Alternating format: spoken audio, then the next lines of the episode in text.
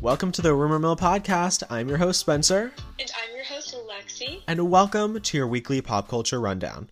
Now, last week, we didn't get to spill the tea because I was spilling tea with an Atlanta housewife, or close to an Atlanta housewife. She's a friend of, technically, uh, Marlo Hampton, who I love. She is so amazing. Um, she answered a lot of great questions for us. Abby joined me on that. I cannot wait till you are, like, let out of quarantine so you can do some of these interviews with me.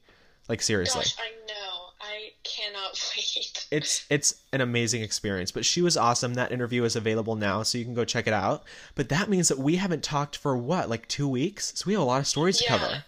We do. There's a lot that's happened. So I'm very, I'm very much looking forward to um, this episode. I, I have lots of opinions. Like, already looking at everything we're we covering. Know. No, like, it's going to be, like, extra day. Like, even more Ooh, so. Okay. Well, before we can get to all of those opinions, we have to pay homage to our song of the week, which is X S by Rina Sawayama, which this is a new album that she just released. It's her second full album, I believe, and it's absolutely incredible. She mixes a lot of different styles together in an incredibly unique way um, throughout the album. X S is just one of my personal favorites, um, and she, on X S specifically, you've got these hard guitar riffs that are a little bit reminiscent of, like, a hard rock song, but she mixes it with this, like, early two thousands pop, and it's, you wouldn't think that those two things can go together, but they do, and it's absolutely incredible, and she mixes a lot of styles like that throughout the album, um, where it feels familiar because it's sounds that you recognize and know and like, but arranged in a way that's completely unique, so you kind of have this whole new animal going. Her voice is phenomenal, absolutely incredible. So the album's called Sawayama, but the song of the week is X S, and it's just a fantastic song. It really is. Please go check it out, listen to it. We've both been streaming it all week, so. And you know what? I am hard pressed to like any of today's music, um, but you sent me the album, and you were like, "You have to listen to this. You'll love it." And I trusted you, and it is like an amazing album. It's really, it's like a mix between Britney and Gaga.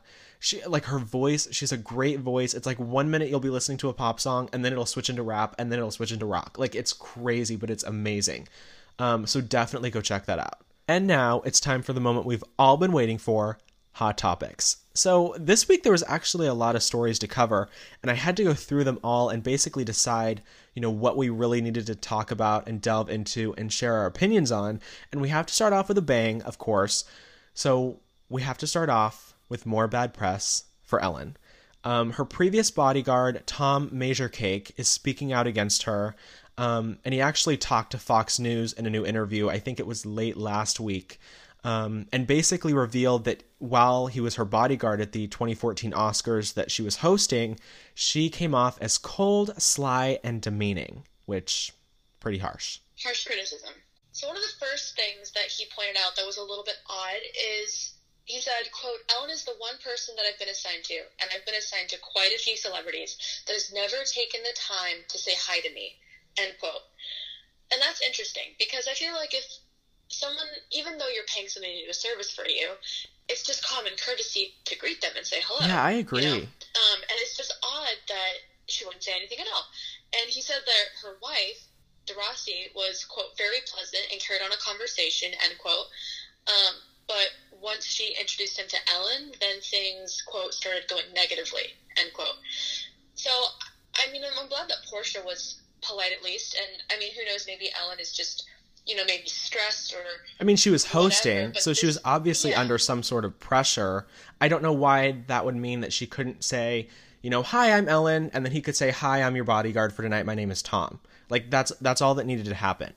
So, I, I think that he also mentioned that she gave him like a side glance out of her eye, um, and that she like she never said anything to him at all, which personally to me, I find that odd. And it's it's similar to actually what beauty guru Nikki Tutorials said about Ellen when she came out with her story and said, you know, "She wasn't super nice to me on her show. I didn't have great accommodations. She never came backstage to introduce herself." So we're hearing this now for the second time, you know, that Ellen isn't, she isn't, she's, is it, quote, diva behavior? I mean, what do you think? Do you think that Ellen's being a diva like she can't say hi to a guest or an employee. I mean, this is the second yeah, this I is think, the second time now in a month that we're hearing about this. Yeah, I think so. I mean, it just seems like she's a bit aloof, and it's, you know, it's it's one thing to be introverted or stressed or busy. Sure, all of those things are valid, but no matter what the situation is, you can always just say hello, even if you don't want to carry on a conversation. You know, just saying, hi, you know, thank you so much for being here. I really appreciate it. I, you know, I can't talk right now because I'm a little busy, but I want to just, you know, say hello and tell you that I'm glad yeah. that you're here. That takes five seconds, not even five seconds. And then that's it. And then the person feels seen, they feel heard, they feel appreciated. And as a talk show host, where her whole her business is, is on, yeah, her whole business is based on interacting with people, you know, that's that should be second, second nature, nature, you know. We yep, you took the words right out of my mouth. We're in sync. um, so that's how I feel about it. I, you know what? I I happen to agree with you, and I think that he also went on to say that he he protected her. He was her bodyguard not only at the Oscar Awards but at the after party, one of the more popular after parties, and he made it clear that no one without previous permission or authorization could come up to Ellen's table, greet her, shake her hand, say hi, nothing. Unless they had gotten previous permission, no one was allowed to come near her, which I understand if you're in a public setting. But I mean, this is an Oscars after party. Like, you're surrounded by the highest profile celebrities. So you're telling me that Brad Pitt or Angelina Jolie or Lady Gaga or whoever, Mariah Carey, like, you're telling me that these celebrities at the after party couldn't walk up to Ellen and say, you know, hi, Ellen. Like, she knows these people. These are her peers. So, I mean, it's not like you have these random strangers like, can I take a selfie with you? Oh my God, I'm your biggest fan. And, and the bodyguard needs to be like, okay, back up. I mean, these are like celebrities. So who, like, that to me is peak diva behavior. And I don't associate yeah. Ellen with being a diva because, it's I mean, just, it, it's it's not her. That we've seen, yeah. But it's just, it just feels so weird, like you said, because it's like, I mean, her, her her job, like we were saying, is her her career is talking to people. And so it feels strange to me that she would be unable to remove herself from an uncomfortable situation in a public gathering. Yeah. Which that could be why she does that. If she could just be like, I'm trying to avoid a scandal, so I just don't allow people to talk to me unless I know that we're on good terms. But this creates but, a scandal. Like if, if she yeah, if she had opened her mouth for five seconds and said, hi, my name is Ellen, thank you for being my bodyguard, he wouldn't be out here speaking out against her. So it's interesting yeah. to see how quick people's public perception of you can change. Because I mean, everyone loves Ellen. Ellen is the queen of kindness. And now all of a sudden, everyone's kind of like raising their eyebrows. Like, who really is this person? Is she as nice as she comes across? Is she a diva? Like, I think everyone's like, well, who is Ellen now? Because now we're hearing all these bad things about her. And it's like hearing something bad about, like, The Rock or something. Like, there's not a mean bone in Dwayne Johnson's body. So yeah. if I was to hear some scandal about him being cold and aloof, I'd be like, they're talking about a completely different person. Like, this isn't this isn't this isn't The Rock that I know. Or like, you know? So that's kind of how it feels about. With, with or them. Like Reese Witherspoon, you know, like someone like her. Mm-hmm. Like, everyone loves her. Yeah, exactly.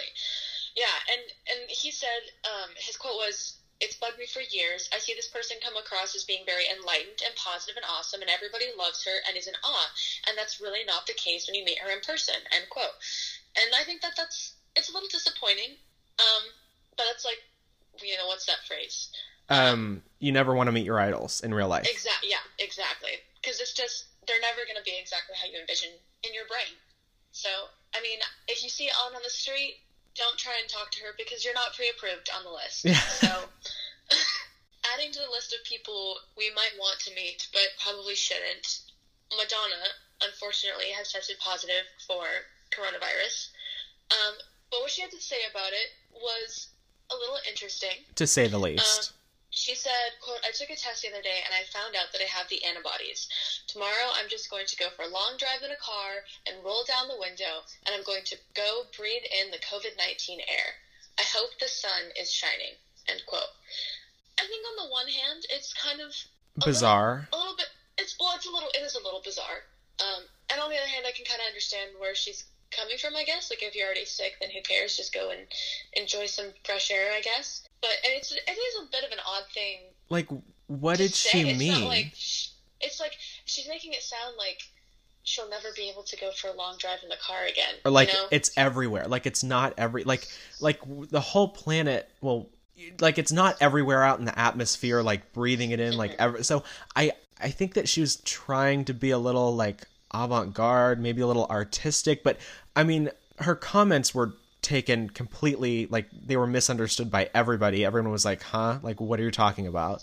um yeah. I think maybe to people it came off like, okay, well I have the antibody or the antibodies, so I don't care, I'm just gonna go breathe in the covid nineteen air. And maybe it was like, oh, so like you're making it seem like it's not a big deal, or i i, I really don't get it.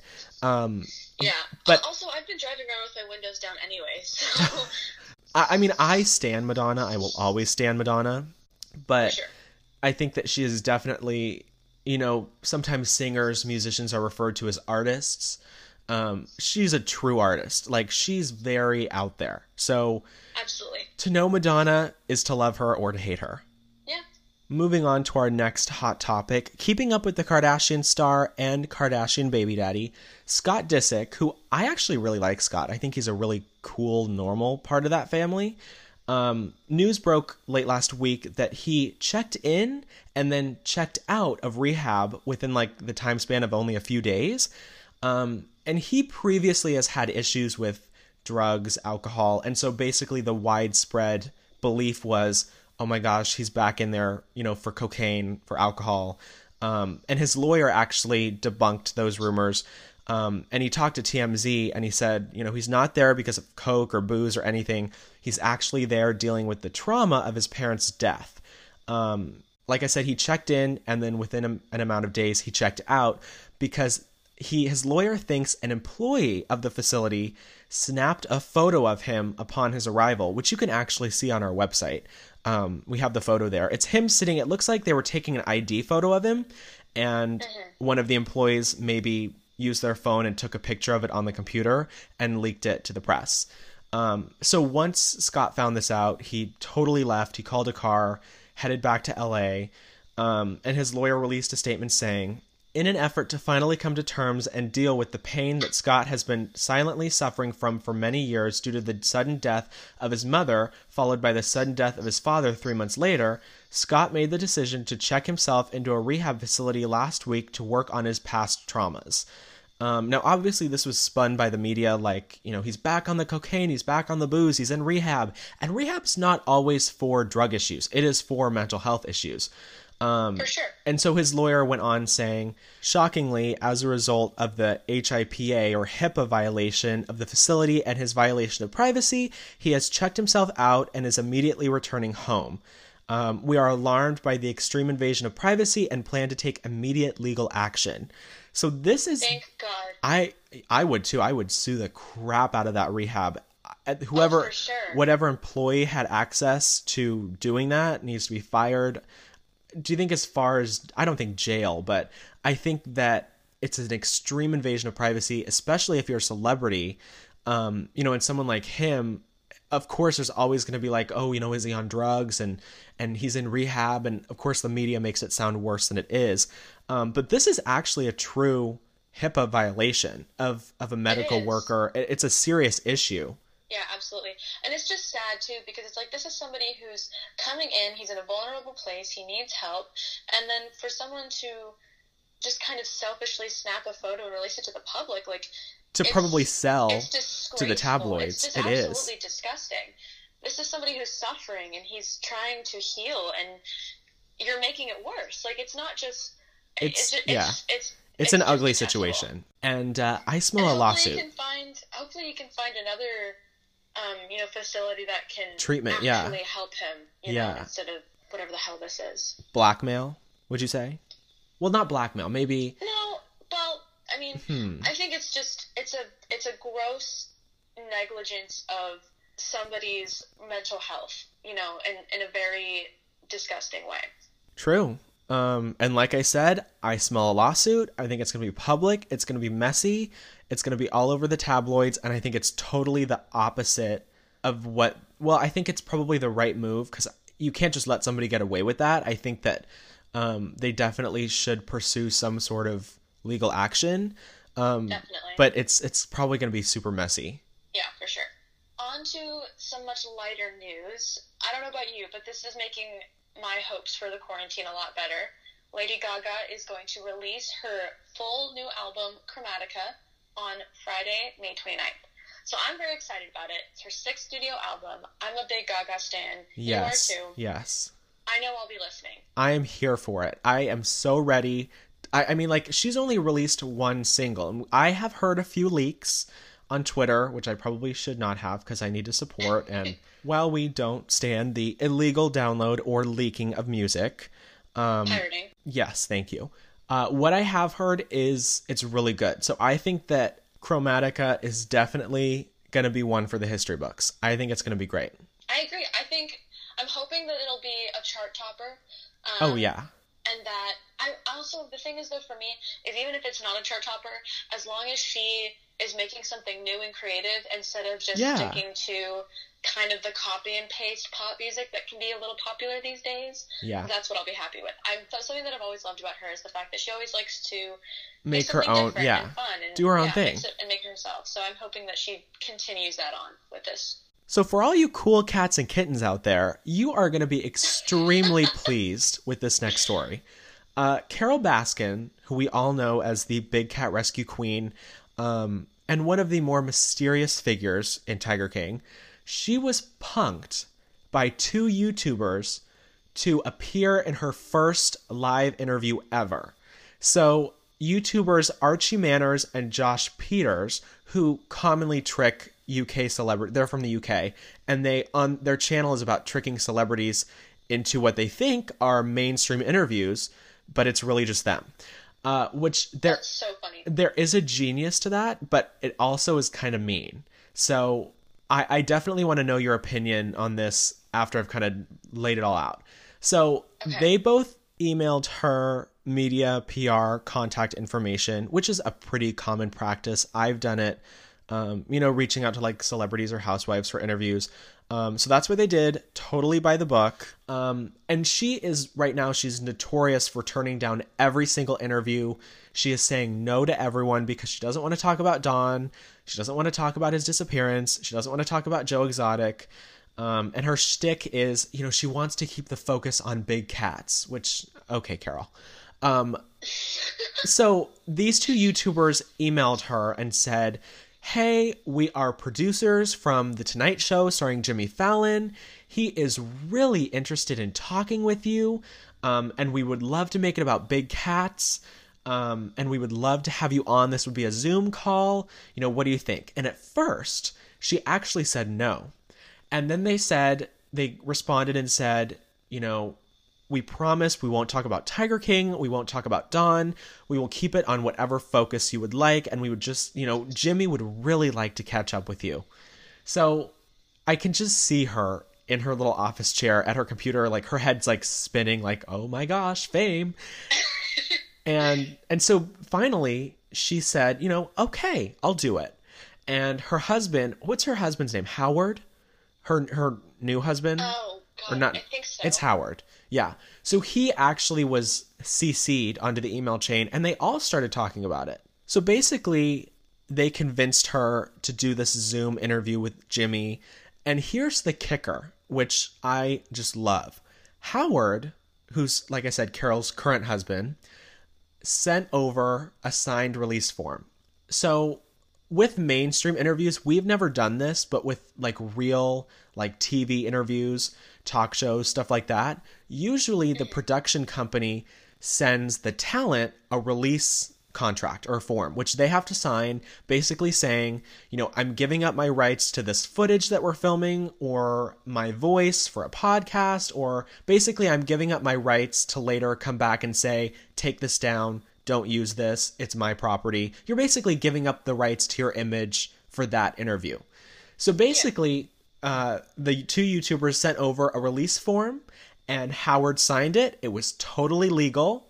And so from there on out, even though they're not Jimmy Fallon producers, they are allowed to use that footage of Carole, which I thought was genius. Oh, for sure. It's, I mean, it's brilliant because now no matter how upset Carole and Howard are, they can't, they, they release the rights to their to that footage, so they they, they can't, can't do anything until they take it down. Yeah, so basically those two YouTubers, once they got that, oh, it's their it's game on.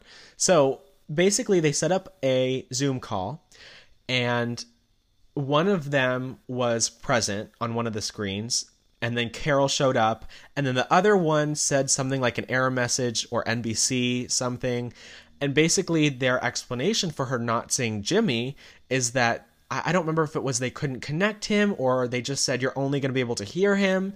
And she was like, okay, great. And they talked about big cats. They talked about big cat rescue. Um, she's worried that they may not be able to open for a really long time. Um, it was like a full-on interview, like a hundred percent. And what they did was they used sound bites from previous interviews and used Jimmy's voice to piece together general questions. Like, how are you doing in quarantine? That's brilliant. Um, I think he had done an interview with some of the actors of the musical Cats. Remember when that came out?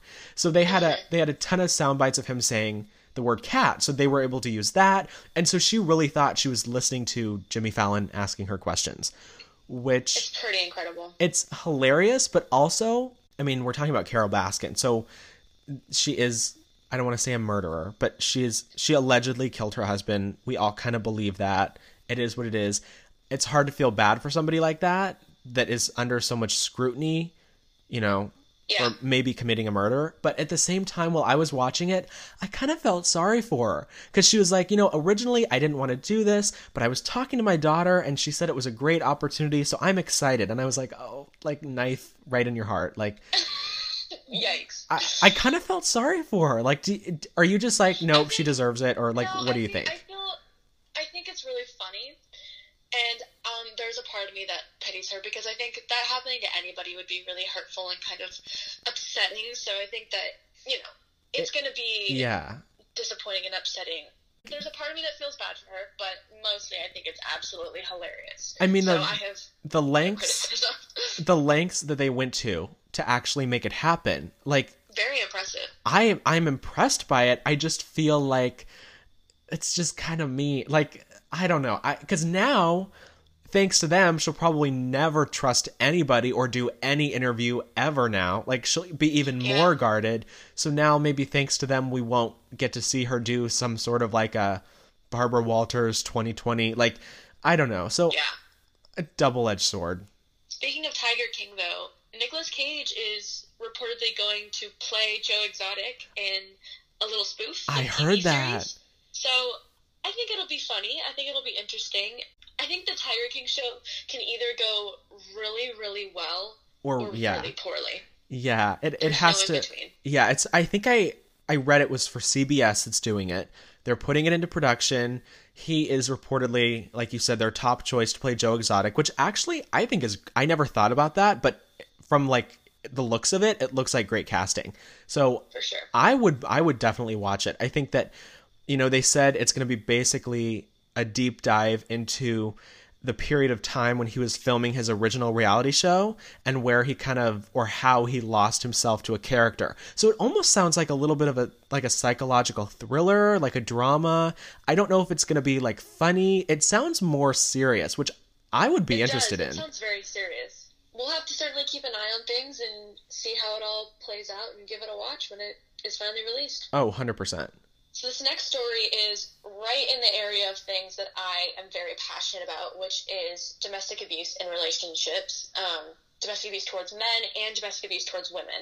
Um, something that's been in the public eye a lot recently and for years practically um, is Johnny Depp and Amber Heard's divorce um, because both of them have accused the other person of being physically and verbally abusive. Um, There's been clips that have come out, and we're going to do a full Crime Files episode on this, so look out for that, and I'll go into all the details. Um, but recently, this last week, um, two of Johnny's ex-wives, uh, Winona Ryder and Vanessa Paradis, have come to his defense and claimed that he has never been abusive to them during their relationships with him. Um, Depp is currently involved in three different lawsuits, and one of them, which is the one that we're talking about right now, um, he's got a libel trial against the Sun newspaper over an April twenty eighteen article where he was described as a, quote, wife beater. Oh, my gosh. Um, yeah, and that's all based on things that um, it's referencing stuff that Amber Heard kind of said about him, um, and he's basically suing them because it obviously has, you know, it's slander him from being able to get work, and it, it's yeah. you know, it's a horrible thing to say about someone. So right now, um, unless Paradis it's true, and Ryder are coming to his defense, and Paradis said in her statement, "quote I have known Johnny for more than twenty-five years. We've been partners for fourteen, and we raised our two children together. Through all these years, I've known Johnny to be a kind, attentive, generous, and nonviolent person and father." And she also said he was never violent or abusive to me. And Ryder was in a relationship with Depp in the nineteen nineties, and she said in her statement, "I cannot wrap my head around Heard's accusations. He was never, never violent towards me. He was never, never abusive at all towards me." Um, and Heard responded to that, or a spokeswoman for Heard, rather, said that in relation to Vanessa Paradis and Winona Ryder's evidence, "we are glad they did not have the same experience as Miz Heard. However, one woman's experience does not determine the experience of another woman." Um, so that's all fair and true, but there are clips that have come out of arguments between Heard and Depp, and it's very clear that while Johnny Depp may be guilty to some extent, Amber Heard is definitely just as guilty, and I really? would almost argue more guilty. Wow. Um, which we'll talk about in the Crime Files episode, but there's some very disturbing and toxic um behavior that have come out of her mouth, oh. and it's I think it's kind of the pot calling the kettle black in this sense. If if which I'm you know is Johnny Depp a wife beater? I don't know. I hope not. I've always really liked him and had a lot of respect for him. Yeah. He seems like a really sweet, down to earth guy. Um, so who knows? We'll we'll talk about it. But at any rate, there the trial for this case is set to take place Um, on July seventh for over the course of three weeks. So I'll certainly be keeping an eye on it, and we'll certainly probably have to do a follow-up episode yeah. about it, or at least mention it in yeah. our weekly weekly news guide, so you'll get all the tea on that. But it's it's a very intense um, and kind of sad situation, to be honest. I've never... Um, no, I have heard, like, bits and pieces about what's going on. I mean, it's been years, like you said, that they've been kind of at odds going after each other. It's really interesting to me that in our society, with the normal people and celebrities, it's almost now guilty until proven innocent. Like, it should be innocent sure. until proven guilty. And I think nowadays, if somebody makes a claim about a celebrity, they're automatically guilty until someone shows me proof that they're not. So Scott Disick, throwing it back to that. You know, some media source says, oh, he's in rehab for cocaine. Well, everyone believes that until his lawyer says, well, that's not the truth. So I just yeah. think that it's hard, definitely, when you're a celebrity and you're in a legal case, which this is like, like, this is not just like, oh, we're divorcing, I want a settlement. Like, this is like real life stuff. Like, you're, yeah. Amber's, they're both making accusations that they're abusive, and that's a strong word. So I think that I, I think that it should be kept out of the public eye as much as it can be, but it's already out there so much that I think it's yeah. definitely well, and because they've been walking around throughout the course of their relationship with bruises on their faces and on their bodies. So I didn't it's hard really. To, I didn't know to that. Ignore that. It's hard to ignore that, you know. So obviously everybody's interested, but I was gonna. Toxic situation. I was gonna say that obviously this will or has damaged probably both of their images, has it? Because I, I mean, I haven't really kept oh, up with sure. it. So has it really like taken a toll on their reputations? Yeah, for sure. And we'll go into that more, but there's been arguments that, like, clips from their arguments that have been released where people have speculated that um, a lot of what they're saying and talking about, because sometimes it's not always the easiest to understand without all the context. Yeah. But sometimes people think that they are fighting about how what they're saying about each other is damaging their oh. relationships, or could have potential to damage their public image. Wow. Um, See, that, it was, that's... It's very, very interesting. Well, and, but also, I mean, you know, if he's... I don't ever want to support somebody who is, yeah. you know, abusing their partner. And so as much as I, you know, love Johnny Depp and love his work, if this is the case where he's really an abuser, then I would, you know, he'd become canceled to me. But if it's not the case, then he's just a victim of Amber accusing him of things that he hasn't done because she's trying to cover up for her own mistakes. Yeah. Well, then she's the one that needs to be canceled. So, well, as we'll see. As kind of dark as the subject is, I'm excited to see you kind of take charge of the Crime Files episode that we're going to be doing soon. And I like, because like I said, I haven't really been following a lot of it. Like I said, I've known bits and pieces, but I'm, I'm kind of ready for you to just lay it out on the table. I'm ready. Me too. Getting to the bottom of this. And now for our last Hot Topic story. We are, well, we started with a bang and we're ending with a bang. Um, rapper six nine, who I, I don't, he, you know what? He's a criminal. We don't stand criminals. We don't stand gang members. I don't like rap. I have nothing to do with him. He is, he's a public figure. He's a celebrity. He has lots of fans, but he doesn't seem like the greatest guy. Uh, anyway, he made a donation to the No Kids Hungry organization this week, and he actually made a sizable donation of two hundred thousand dollars, which the No Kid Hungry organization works to feed children in need.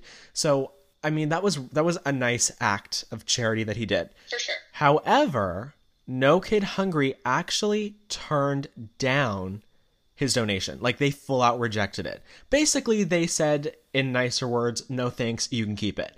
Um, which it has lots of people divided, which we'll get into.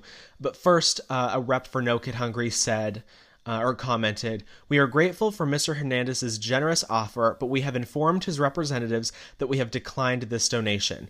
As a child-focused campaign, it is our policy to decline funding from donors whose activities do not align with our mis- mission and values." Which, which, I mean, everybody knows he doesn't. True. He, well, let's let's be really honest here. He just got out of jail a few months ago. Um, he was arrested for, I think, gang-related activities, illegal firearm ownership, or drugs, or something in the vein of gang activities. Um, Which does not align with oh, what a child-centered organization wants not, to be associated with. Not at all. So I understand No Kid Hungry. Obviously, they have like a moral level of who they're going to take money from. Um, and I think, you know, he is out of jail. He's making music again. Um, I, I just think that he is maybe not the greatest example of what a charitable human being is. And you know what? Maybe he did do it for the right reasons. Maybe he was being generous. That's great. Me, though, I definitely think of it as maybe potentially a P R strategy. And hear me out. He just got out of jail. Who is going to want to book him on a gig? Or who's going to want to have him on their talk show? And now maybe he is cleaning up his image. You know, it's like he's donating thousands of dollars to a charity, you know, feeding kids. That's my interpretation. I know you probably have a difference of opinion. Um, do you think that he was doing it for the right reasons? Or do you think maybe it was self-serving? Yeah, I mean, I mean, that's, that's a valid point and that's possible. But I think that even generosity motivated by the wrong reasons is still generosity, and That's it true. Still will help somebody else. It doesn't make you a saint by any means, um, but it's still going to help somebody, so I kind of feel like, you know, whatever. Um, and I also feel like, I mean, unless you're like a serial killer or something, or you're, you know, a yeah, like domestic abuser or something like that, or you're actively hurting other people for your own self-gain, then I don't think that you're too far gone to be redeemed. And even those people sometimes can be redeemed. It's just yeah it's it's few and far between. Will have to be in, yeah it's just more difficult because there's generally more issues going on there. So I don't think that anybody's above redemption, I guess, to be honest. Um so do you think that No Kid Hungry should have taken the donation, or do you think, like, I, I don't know, I, I see it both ways. Like, they want to be yeah. they want to have a standard for who they're accepting their funding from. But at, but at the same, same time, time it, yeah, it, it shouldn't be political. I feel yeah. like it shouldn't, because the thing is, is that anybody, I feel like anybody should have that chance. You know, if no matter, you know, who you are or what your past is, you, everyone's entitled to a past, and everyone's also entitled to a future.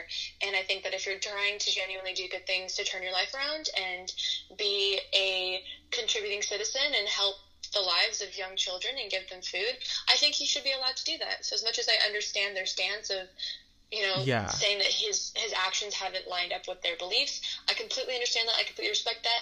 But there's kids out there right now that could eat today or tomorrow or two weeks from now with that money that they just turned down. And so I think that the donation has to be above politics. Yeah. Um, because I think know, that's you, valid.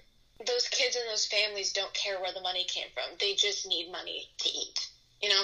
Yeah. And I think that it's it's all fine and great to take a moral high ground when people's lives aren't at stake, but yeah. people can die from starvation, and I think that this is the wrong time to be taking the moral high ground. I'm both ways about it. I totally get what you're saying, but I, I get what they're saying. Because, like, it's it's almost like, if you think of it as worst it can be, a gang, you're accepting gang money or a gang member's money, you know. Well, no, because he raised money. Well, he didn't raise it. It's his money. It's two hundred thousand dollars of his money. So are they looking at it like, okay, did he get this from gang activities? Is it illegal money? Is it his money that he made on his music? I think maybe that's because he has had issues with that sort of crime and legal, like, you know, gang activities. Maybe they're thinking, okay, is this clean money? Is it not clean money? Maybe that's why they're turning it down. Yeah. I mean, I'm not I'm not going to support dirty money in any way, shape, or form, but I feel like if he hasn't been tried for it, then it's not anyone's place to assume that it's dirty money. Fair point, fair point. Um, but moving on, it's time for my favorite portion of the show, the reality check. Everyone needs to be watching reality T V or doing some sort of lighthearted activity in quarantine. Personally, I believe that everybody should watch reality T V. That is my stance on life. I think it is just, it's just great. It's just golden. So we need to recap Beverly Hills because it was on last night. And you know what? The fifth episode of season ten delivered. It delivered, in my in my opinion. It totally did. Um, this season has been like on it, like every single episode, like on it, on, like, I don't feel like there's been any sort of filler yet. Because usually For sure. with Housewives, it'll be like drama, filler, drama, filler, drama, filler. And I feel like that is kind of what's happening with New York. Because the last episode was that whole comedy club podcast thing for Luann. Yeah. And then the episode before that was that great fashion show. Like Sonia gave Leah the cashmere sweats. And I feel like it's very on and off. But with Beverly Hills right now, it is just like on all the time. So this week we saw the women... Actually, at several different events, we saw kind of the end of the little barbecue cookout at Denise's house, and Kyle stormed away in tears. We saw the little event thrown by Lisa Rinna's kids for their clothing brand. All the women were at Erica's clubhouse, her Erica Jane clubhouse. And then came the dinner at the end of the night that everyone is talking about. Um, so let's back it up to the beginning of the episode, kind of the remainder of that um outdoor party at Denise's house. What are your thoughts on... I, I feel like everyone ganged up on Kyle. Oh, for sure. I think they definitely did. Um, okay, so I understand where everybody else was kind of coming from, where they were like, well, we're just trying to be honest, whatever. But there was just so many things that were said that just weren't necessary. And I think that Denise was defending Dorit without really understanding what had gone down. Yeah. Um, and I think if Denise had realized... that, like, the full extent of what had happened, then I don't think she would have been on Dorit's side. Because the thing is, is like, she did a, she got glammed up, which is fine. Glam whatever. is fine, yeah. But she did a, yeah, she did a photo shoot, which was just completely, I think, unnecessary. You know, let's say, because she got up, which she, didn't she say she got up at, like, five a.m.? Yeah, so she got she up really up early, yeah, and she got all glammed, yeah. and then did an impromptu then, photo shoot at her house. Like, yeah. Unnecessary. Let's say, let's say she, she gets up at five. She has an hour to herself. It's now six a.m. Let's say she does glam for two hours, which is a lot of time for glam.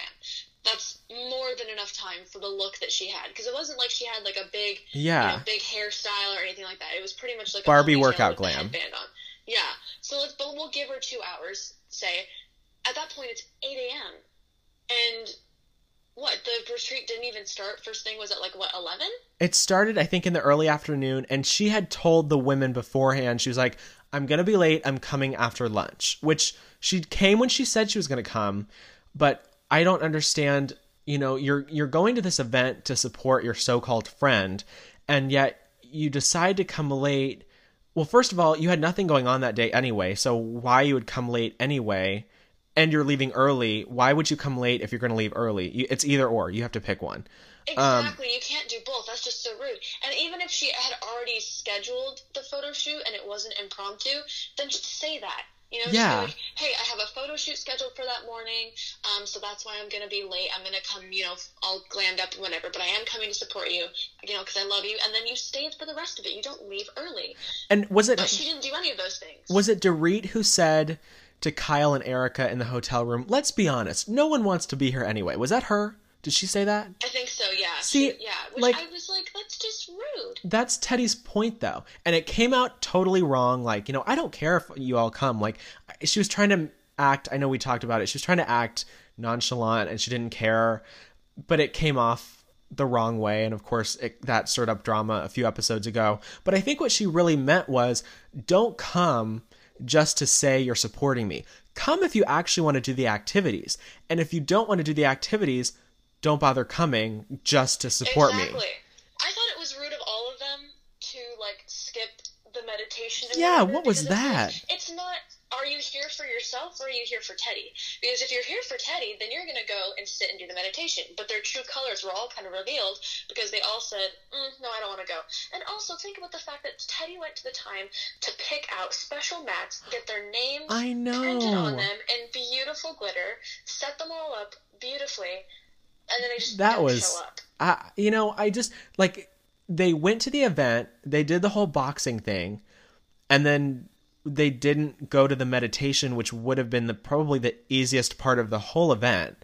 And they sat up yeah. in a hotel room and argued. Like, why wouldn't, I, I just don't get. They needed the meditation. I, I per, And you know what, I really like the whole cast, so I'm not, like, shading Kyle and Erica. I am shading Dorit, because Dorit is Dorit.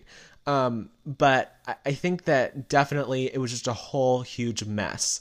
Um, and it For was, sure. it was interesting to see Sutton get emotional about her fight with it Teddy. Was. That was a different side of Sutton. Tell me, tell me a little bit about your thoughts on Sutton now. Have you warmed up to her since seeing I her? I definitely have. There, she's, she's definitely shown a softer side. Yeah, if you've been watching, or I guess listening in this case, some of the earlier episodes where we've talked about this, then you will know that I have not necessarily felt the most positively about Sutton so far, but I've been waiting to kind of see that other side of her and really like her, and I think now that now I have seen that side of her, and I do like her actually now. Um, I think I did think it was funny in the episode um, this week where they, I think, was it Kyle or Erica that said it really like, maybe, I can't remember who said it, but they were like, I don't even know what goes on in that girl's brain sometimes, but I still oh, love I don't... her. Was that Renna? Because Renna's her friend. I don't remember. I remember somebody saying, see, like, that's, but that's Sutton. Like, one minute she's, like, telling you off because your outfit is not couture. And then the next minute she's, like, connecting and getting emotional. Like, see, that's why I have liked Sutton, I think, from the beginning, was because she, I mean, like, we're five episodes in. And so far, two or three of the episodes that we've seen currently, she has had a huge part in the storyline. And mm-hmm. I think that had Sutton not been in this season and Garcelle was the newbie and she was coming in, well, still we're five episodes in and I have the same stance I had last time we talked, which was Garcelle has barely said two sentences. Um, she wasn't at that big dinner party at the end of the episode when all that stuff went down between Kyle and Denise and Sutton and Dorit. And I, you know what, to be honest, at the end of the episode, finally I realized, where was Garcelle? Like, I, for a minute, I didn't even remember that she was on the show, which I hate to say because I think Garcelle is really cool, but she's taking a back seat to everything, and I think that that's a bad move. She's talked about that, though. For her in, first season. Um, well, she's talked about that in, like, an interview where she was saying, like, you know, I'm really sorry that I wasn't able to be on the show this much. She, I don't think she disclosed what was going on, but there was something happening in her personal life that was not... Oh. You know, on screen appropriate, and that's why she hasn't really been on the show much, but she did say that she's looking forward to the next season where maybe um, she'll get to hopefully she'll be on more and actually get to kind of make some waves a little bit in the see in the group. So being impartial know. though being impartial and looking at it from an outside, maybe more of like a business perspective, if I was an executive at Bravo or I was Andy Cohen, you know. And for me, myself, I was really excited to meet both of the newbies. I have been pleasantly surprised by how much I've liked Sutton, and I am now feeling extremely underwhelmed by Garcelle, which kind of disappoints me. But if I was an executive at Bravo, you know, from a business production standpoint, you have this newbie, Garcelle, the first African-American Beverly Hills housewife, a trademark monumental moment. And she's just kind of there. She's just kind of sitting in the back. She doesn't really say much. You know, she's kind of, she's funny in her confessionals. Um, it's nice to see her with her boys. She's a great mom, but for sure. Why, you know, why would you bring her back right now? We're only five episodes in, but if I was in charge, I really don't know that I would be bringing her back full time. She has not shown yet enough substance to get a full another season as a full-time cast member. And that's my opinion. What, what do you think that so far, is she really bringing anything to the show? Um, I think that she does provide a bit of comic relief, like you said. When she's on screen, she's super fun to watch. Um, she's not quite as, like, full of antics, let's say, as some of the other women are. Um, but she always has something, you know, funny to say, and she always yeah. has some good insight. Um, so I think that she needs to kind of get into the swing of things a little bit. Yeah. Um, and, you know, I don't really know what's going on, so we probably won't see much of her this season. But I hope that if we get to see her for a second season, that we'll get to just see more of her and more of what she's doing and hear more of what she has to say. Because so far, what she says, it's either insightful yeah. or hilarious. It's so. just few and far between, I would say, exactly. with, with her. Um, but... As for the end of the episode, we got to see kind of multiple feuds unfold. First of all, we got to see the whole beef between Dorit and Sutton, which I want to know your opinion on that. So Sutton said to Dorit when they were arriving at Lisa Rinna's event, or her kids' event, um, she said, "There's the makeup guy. I'm I'm gonna flip out." And context behind that is Rinna is friends. I don't know if it's her makeup artist, but she's friends or she knows yeah. someone named Joseph something um, that is, is in her inner circle. And Sutton had done business with him. I guess it didn't end well. They parted ways. And so she got there and thought that he was going to be there. And so she got really nervous and said to Dorit, you know, "I'm going to flip out if he's here." Well, Dorit took that and was like, "Oh, here's my moment." And they got to dinner and she totally embellished it. She totally dramatized it and then turned it into not "I'm going to flip out," but "I'm going to freak the F out," which is not what Sutton yeah. said. Mm-hmm. Yeah. And also, too, I don't see Sutton, like they were saying, like I don't see Sutton as the type of person who's going to like start throwing drinks and, yeah. and screaming at people and whatever. I feel like Sutton is going to be, you know, she might have something harsh to say, but she's going to say it very flatly and very calmly and very just like, you know what? No. I mean, I don't really see Sutton as the type to go off the rails or, like you said, like s- start yeah. throwing drinks and screaming. I think that she's a little bit above that, even though she is obviously very opinionated and has no problems expressing herself verbally, um, which I love. Yeah. Um, I don't think that she would throw down or I, I, like Rinna was like, "Well, I would have kicked you the F out." I'm like, Sutton is your friend. Obviously, you would know that she wouldn't do anything to jeopardize your daughter's event. I feel like she... But she's going to pick her daughters of, over... So yeah. I think that was her motherly protection. I feel like she jumped She jumped on Dorit's bandwagon, though. And Dorit, like, started that out of, like, nowhere for no reason. No one heard Sutton. She whispered. And I, I was... I felt really bad for Sutton because she started crying and she was like, "You're not nice."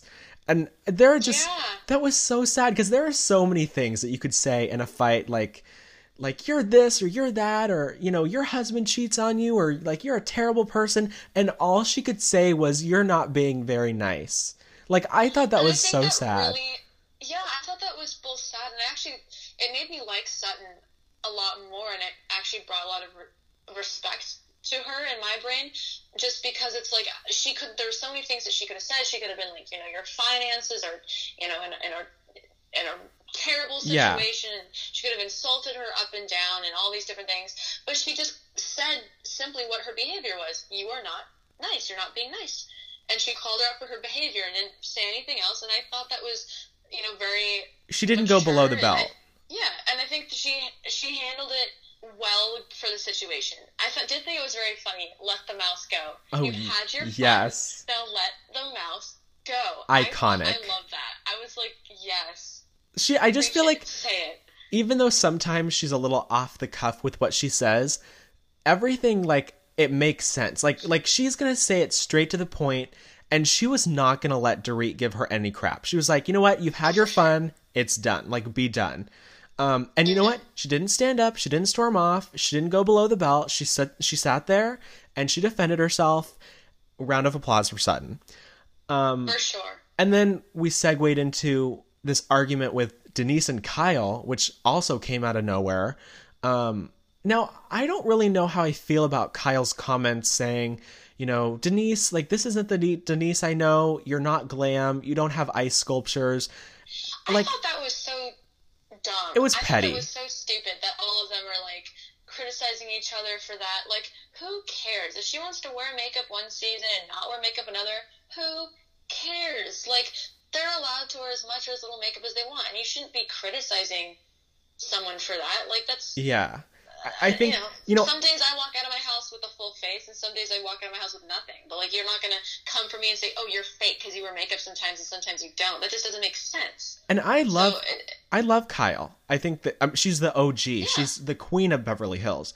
But I think that I think that she should have just dropped it. Like, you fought about it at, at the barbecue. You know, you got all upset. You cried. You stormed out. Don't bring it up again. And I, I love Kyle, but I think that she was kind of asking for it a little bit. I think that it was just enough. Like, I get her point, like, you know, are you trying to be inauthentic? Are you trying to get all glammed up to fit in? You know, is this the Denise that we know? Like, I get maybe that suspicion or hesitation, but just drop, like, drop it. Yeah. The Real Housewives of Beverly Hills Season ten airs every Wednesday on Bravo at eight p.m. You know we'll be watching. Watch right along with us. Let us know how you feel. Um, and we are moving right along from Beverly Hills to the A T L. Um, so we both watched the first part of the season twelve reunion. I made you watch it. I know you don't watch yes. Atlanta. Um, I love Atlanta. I actually might want to though. I, really? It, it did make me interested. Yeah. It's, you know what? It's a great franchise. It's not, it's not up there with like, say, Jersey or Beverly Hills or O C.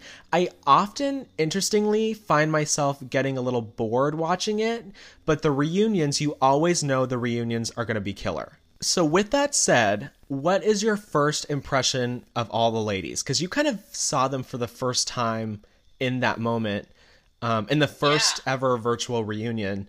Um, so what did what did you think? I want to know your thoughts. Well, I personally, and I don't know anything really other than what's been said in the reunion, so I I only know what they're saying about each other. Um, I will say I liked Kenya a lot.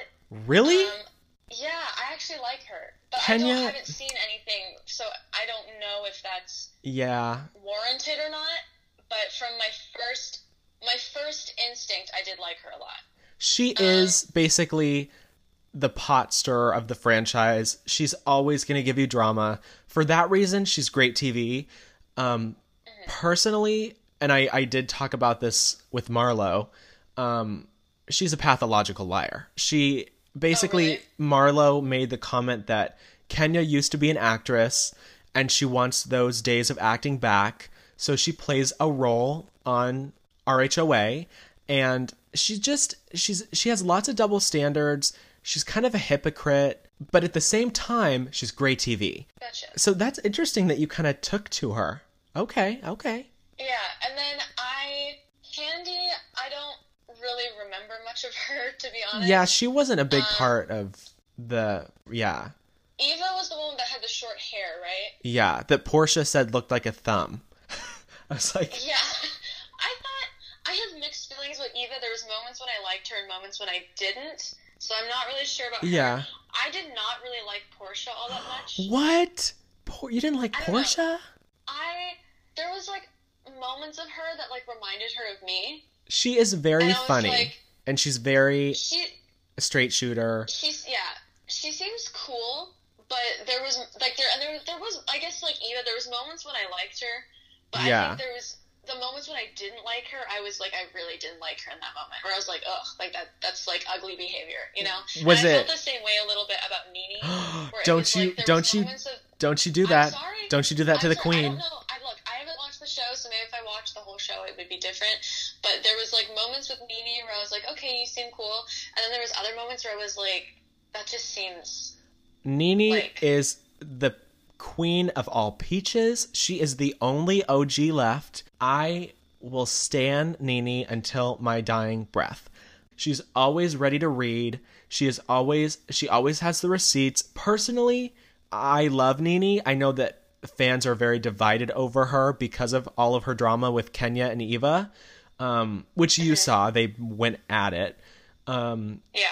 But Candy wasn't a huge part of this episode. Um, Neither was Cynthia, I feel like. Cynthia, Cynthia had a few things to say. Yeah, she was just... She seems sweet, but I... Too nice I for know. T V. It, my is my opinion of Cynthia. She's gorgeous to look at. I mean, she's she's really nice. You know, she's been on since season two, um, and kind of um, getting into Cynthia. There's some news out there that she may be losing her peach next season. She may be losing her full time role. Um, you know, it's been said for years. Every, basically every year, there's rumors that she's going to be fired because people look at her. You know, even though she's nice, she's kind of the boring one. You know, every franchise has their boring one. She is, personally, I think that she's just too nice for reality T V, and she can throw down and she can, she can get into the drama, but I just feel like she does the least amount of work of anyone. Like, she just does the least it's like of both the show. A compliment and it is. It's, it's like, it's like, you're just too sweet to be on a show where it's about, you know, women trashing each other and throwing each other down. And she's you know? a great businesswoman. She has lots of different business ventures. She's very successful. She just got engaged. Um, but there are rumors out there that she will be demoted next season and that potentially Phaedra Parks will be replacing her next season, which we all know Phaedra was fired after season nine after allegedly spreading scandalous rape rumors against now ex-friend Candy. Basically, what went down was Phaedra made up a rumor, allegedly, uh, and told Portia that Candy and her husband wanted to drug her and rape her. So oh my God. It was kind of revealed at the reunion that Phaedra kind of made it up, but she backpedaled and said, well, I heard it on the streets. And so there, there was, she obviously lost her peach over it. Um, they fired her after that season. I love Phaedra. She is kind of known as Atlanta's Reed Queen. Um, she is great television. I would say that she's definitely in my top five favorite housewives of all time. So I would be okay. very welcome to her return. And I think that I need to get you watching Atlanta next season. I think so. The Real Housewives of Atlanta season twelve airs every Sunday on Bravo at eight p.m. and it's kind of wrapping up. There are two parts left in the reunion, so I will definitely be watching that. I hope you'll watch, um, because maybe you're now a little bit invested. We'll see. Um, but I just mainly I'm just curious to know what all went down. I'm like, it's, I, I have it's crazy. Them talking about the issues, but I don't know anything about the issues, so I can't be a, you, you know what? a good judge. You might want to go back and watch season twelve. It was good. I, you know what? It was good. Well, maybe I'll have to. You might. I, you know, I would recommend it. I think that Atlanta never disappoints. Um, but for our final reality check story, it's really sad. Something that is near and dear to my heart. Dance Moms is ending after eight seasons, which I kind of, I think I told you right now I am binge watching all the old seasons. I'm currently on season mm-hmm. six, so I've made lots of progress since the last time we talked. You have, wow. Um, it was my first reality show that I ever got into. It's just a great show. Um, and Abby announced that no more new seasons. However, she did tease that there may be some fun announcements soon. So what did she, what were her exact, like what was her exact statement? Do you have it pulled up? Yeah. So she said, uh, nine years ago, we were in Arizona filming Dance Moms. Satan stuck a pen in my hand, insisting that I sign a contract. I was at the competition, literally in front of the stage, rehearsing a routine. I was kind of busy. But the show must go on, right? I did my eight seasons, two spinoffs, and now a new self-contained competition show in the midst of our global pan- pandemic. Thank you, Lifetime, for an incredible run and all I have learned. But I've decided to move on and not extend my agreement. The next few weeks will be about exploring new projects at a new home. It's an exciting time and more announcements to come. So it seems pretty positive and optimistic, and no shade there from her yeah. to the... I, she, network, which is great. She definitely has gone through serious public issues with the network. um, and the producers. She has feuded with the producers for years. I think that she has quit the show like two, at least two times, and she's always come back. Um, I mean, she's a really strong personality, and so I just think that she's meant for T V. And so I think that that little ending, you know, um, time for new projects at a new home. I'm thinking that she probably is going to have another show somewhere on another network. I mean, I, I just can't see someone that's kind of a reality T V veteran being done. Um, so you know what? I'm excited to see what comes, but I will miss Dance Moms. And for the final segment of the show, it is time for our T R M chart check. So starting with the Hot one hundred, we've got our top ten songs of the week. At number one, I don't think anyone is really surprised. Say So by Doja Cat featuring Nicki Minaj is at the top of the list. I'm shocked. Um, that song's been blowing up. You know what's interesting is that is Nicki Minaj's first number one on the Billboard Hot one hundred ever. She has had oh, over... Really? Oh, yeah. She's had over... Uh, she's like a record holder for like the most entries into the Hot one hundred. I think she has over one hundred entries into the Hot one hundred. And finally now, she just got her first number one, which I have to throw a little shade. Like, she wasn't able to get the number one on her own. The only way she got the number one was being featured in a song that was already trending because it was on TikTok. Like, she's kind of that always the bridesmaid but never the bride. Yeah, it it was it's kind of it's it's almost like cheating a little bit, but um anyway, keep going. Well, it's kind of like Leonardo DiCaprio with uh, the Oscars. Like, he's always in. True. He's always nominated for one, but he's only like once gotten one. True. Whatever it is. So same thing. Well, number two is Savage by Megan Thee Stallion featuring Beyonce, and number three is Blinding Lights by The Weeknd. Number four, Tuesday Slide by Drake, which Drake actually has two songs on the top ten list right now, which is pretty impressive. Um, number five is The Box by Roddy Ricch, um, which was number one for a long time, as I'm sure everyone remembers. Um, number six, Don't Start Now by our queen Dua Lipa. Number seven, Pay nineteen ninety-three by Drake featuring Playboi Carti. I listened to this one, and I'm usually not a Drake fan, and while I'm not like in love with this song by any means, I I liked it. Really? Um, it's not something. Yeah, it's not something that I would listen to all the time, but I thought it was good, so I I liked it. So you know, I'm not gonna necessarily be listening to it all the time or anything, but I, if it came on, I wouldn't necessarily skip it. So, which for me is that's big a big deal when it comes to Drake. So, um, and number eight is Circles by my love Post Malone. Number nine is Rockstar by DaBaby featuring Roddy Ricch. And number ten is Intentions by Justin Bieber featuring Quavo, which, if you've been listening to the show for a long time, you know that neither Spencer or I really like that song at all. Nah. So. Yeah, we're we're not super fans of Justin Bieber, but you know what? He's great. Let him do his thing. Um, interestingly, we were talking about six nine a little bit earlier. He just released a new single called Gooba, I think it's called, which I don't... I'm not even going to comment on that because it's just too stupid. Um, he basically is petitioning his fans right now really hard to get it to number one. Like, posting all about it on Instagram, asking them to stream, stream, stream. He made a post directed to Billboard. It was a little creepy. He was almost like, you know, the world is watching you. Like, don't cheat me out of this number one. Like, we got this. Like, he was telling Billboard almost... kind of, I, I hate to make it sound stereotypical, but almost like a gang mentality. Like, the world is watching you. Like, you like you better make me number one. Like, I think he just posted... Well, it's not Billboard that makes it number one. It's people well, yeah, it, it, listening it, to it that makes it number one. He just posted something. Well, basically, he, he sent that message to them saying, you know, don't cheat us out of number one. You know, count all the numbers fair because I deserve this, basically. Um, and he, Everybody thinks they deserve the number one. I mean, everyone gets a trophy these days. Come on. Um, but he, he actually just posted something that I think it was like, it was another plea to fans, like, you know, swipe up and buy ten thousand more copies of Gooba to get it to number one. And I promise I'll drop another song next week. Like, I just feel like it never used to be about that. Like, secretly, of course, inside, every artist is like, oh, like, I hope this goes to number one. You know, I want it to be successful, but you never say it out loud. And so the fact that yeah. he is so shameless, it's kind of desperate to me. And I, I think it's sad because it, it shows that, to me anyway, as someone who is a singer-songwriter, and I've never released anything that I've ever written, because for me, it's an extension of myself. It feels very vulnerable. I'm writing something from the heart, and so to share that in a public platform, no matter how proud of that song I am, is a little terrifying. Um, and so I think that a lot of artists, they, while many of them might write things from the heart and release them, um, I think in this case, he's not one of those people. He's writing music, which maybe he genuinely loves writing music, and he loves rapping, and that's all great, but I feel like he's in it a little bit more for the fame, for the clout, for the popularity, yeah, for mm-hmm. the money.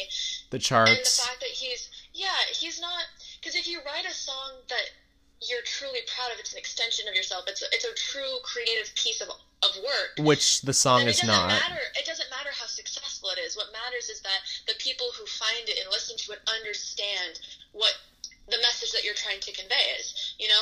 And the song and itself not is not, it's not that deep. It's like what you're talking about is like true music, true art, which a lot of artists, like I would say Lady Gaga, Mariah Carey, like pour themselves into their music. This song is literally, it's rap, which I'm already not a fan of, but it's, it's like he's screaming, like not like belting or singing, like literally screaming at the top of his lungs and rapping at the same time. There's no flow. I don't see how it could be catchy. It's it's a it's probably the worst song I've ever heard, and I'm not being over dramatic. It is literally the worst song I've ever heard. And so to be so shamelessly petitioning, like he's so desperate to get that number one that he's he's going to risk making himself look stupid like he is right now. Like I, I just I feel like it's not true. It's not what music is about, in my opinion. No, not at all. And and I can actually, when it I like rap sometimes, and but for me the the rap that I like, I call it like um poetry set to music. Yeah, that's the kind of yeah, rap that I enjoy. I agree. There's, you know, and there's there's a market for the kind of rap hardcore, just, you know, here to yeah. have a good time and whatever. Like there's certainly a market for that, but I think when it comes to him, at least, he's not really. Yeah. He's not in it for. He's not in it to make real music that's supposed to convey something and have a message, even if it is just, you know, I'm trying to make a song to have a fun time. He's making music for the money. And so, in, you know what? You know. In NeNe's words from the reunion, I don't know if you caught this moment, but she called Eva a bottom barrel bitch. Did you? Do you remember that moment? I do. Well, that is what I think of six nine. He is bottom barrel. But without further ado, I'll let you take it. Let's and get on to yes, the two hundred. The Billboard two hundred, yeah. All right, well, at number one, the new album Here and Now by Kenny Chesney, which I haven't listened to this album yet, but I am going to. And I'm not a super big country fan because I think there's some country, like I said, like with rap, there's some country that I really like when it comes from the heart. But when it comes to stadium country, I tend to be more yeah. like, hmm, pass. But I'm going to give it a, a, a go because one of the songs that I grew up listening to is by Kenny Chesney, and it's When the Sun Goes Down. If I played it for you, you'd probably recognize I don't, it. I don't, um, I don't, it doesn't like, it has, rec- I don't recall it has ever hearing John it. John Mellencamp vibes. We like, love a Mellencamp. Dad, John Mellencamp. We, we love, love a Mellencamp. And it has those kind of vibes to it. I grew up listening to that song. Every time I go on vacation, it's your which song. I never do. But anytime I'm on a vacation or at a beach of some kind, I always think of that song, you know, toes in the sand, whatever. So he's released a new album. Very excited to listen to it. It'll be, I think it'll be great. Um, number two is Drake's new album, Dark Lane Demo Tapes, which I may either check out myself or I have a friend who is a diehard Drake stan. I'll probably ask him what his thoughts on it are. Um, number three is My Turn by Lil Baby. It went up two spots from last week, um, but other than that, it hasn't really changed. Number four, Blame It On Baby by Da Baby has gone down two spots. Um, Eternal, A Take by Lil Uzi Vert is at number five, also having gone down two spots. After Hours by The Weeknd is at number six, going down two spots as well. Sugar by Megan Thee Stallion has gone up three spots, hitting number seven. Hollywood's Bleeding by Post Malone is at number eight, having gone two spots. It's been on the charts now for thirty-five weeks, which wow. is incredible. Um, number nine is Hot Pink by Doja Cat. It's jumped up ten spots. Whoa. So I think it's probably going to keep rising, to be honest. Um, and then at number ten, possibly on its way out, is Y H L Q M D L G by Bad Bunny. It went down three spots this week. Um, it's hovering at number ten. So... All right. Well, I think we covered it. I think that's everything cycling through the rumor mill this week, which was a lot. It was a lot of stuff. There was um, so much that happened. There was. It was a crazy week. And I've said it before. I will say it again. It just keeps getting crazier. It just keeps getting crazier. It does. Um, and and I'm here for it. I don't know how it is for the rest of the world, but it, things are starting to kind of open up again slowly but Hopefully. surely. So I think as quarantine ends and life kind of resumes as normal, there's going to be even more trauma that inevitably happens. So I cannot wait to just around. be free. I'm just, I'm ready. Those that don't know, Spencer and I always, like, once a month or, like, oh, yeah. every couple weeks or so, you know, once or twice a month, we always go out to lunch and we spill all of our personal tea. We do. Um, we really do. And we always get some good food. So there's so many places that we're going to have to go to now. I know. We're going to have to get back on track. Well, thank you, everyone, for listening. You can follow us on Instagram at the dot rumor dot mill. You can follow us on Twitter at T R M Updates. You can follow us on YouTube at The Rumor Mill. And YouTube content will be coming. Once quarantine ends, we are going to expand. Um, and you can now yes. follow our personal accounts on Instagram. Mine is at T R M host dot spencer. And mine is at T R M host dot lexy, L E X Y. Because you're fancy like that. I am. And of course, don't forget, new episodes every Friday, bonus episodes on Monday, and we will see you next week.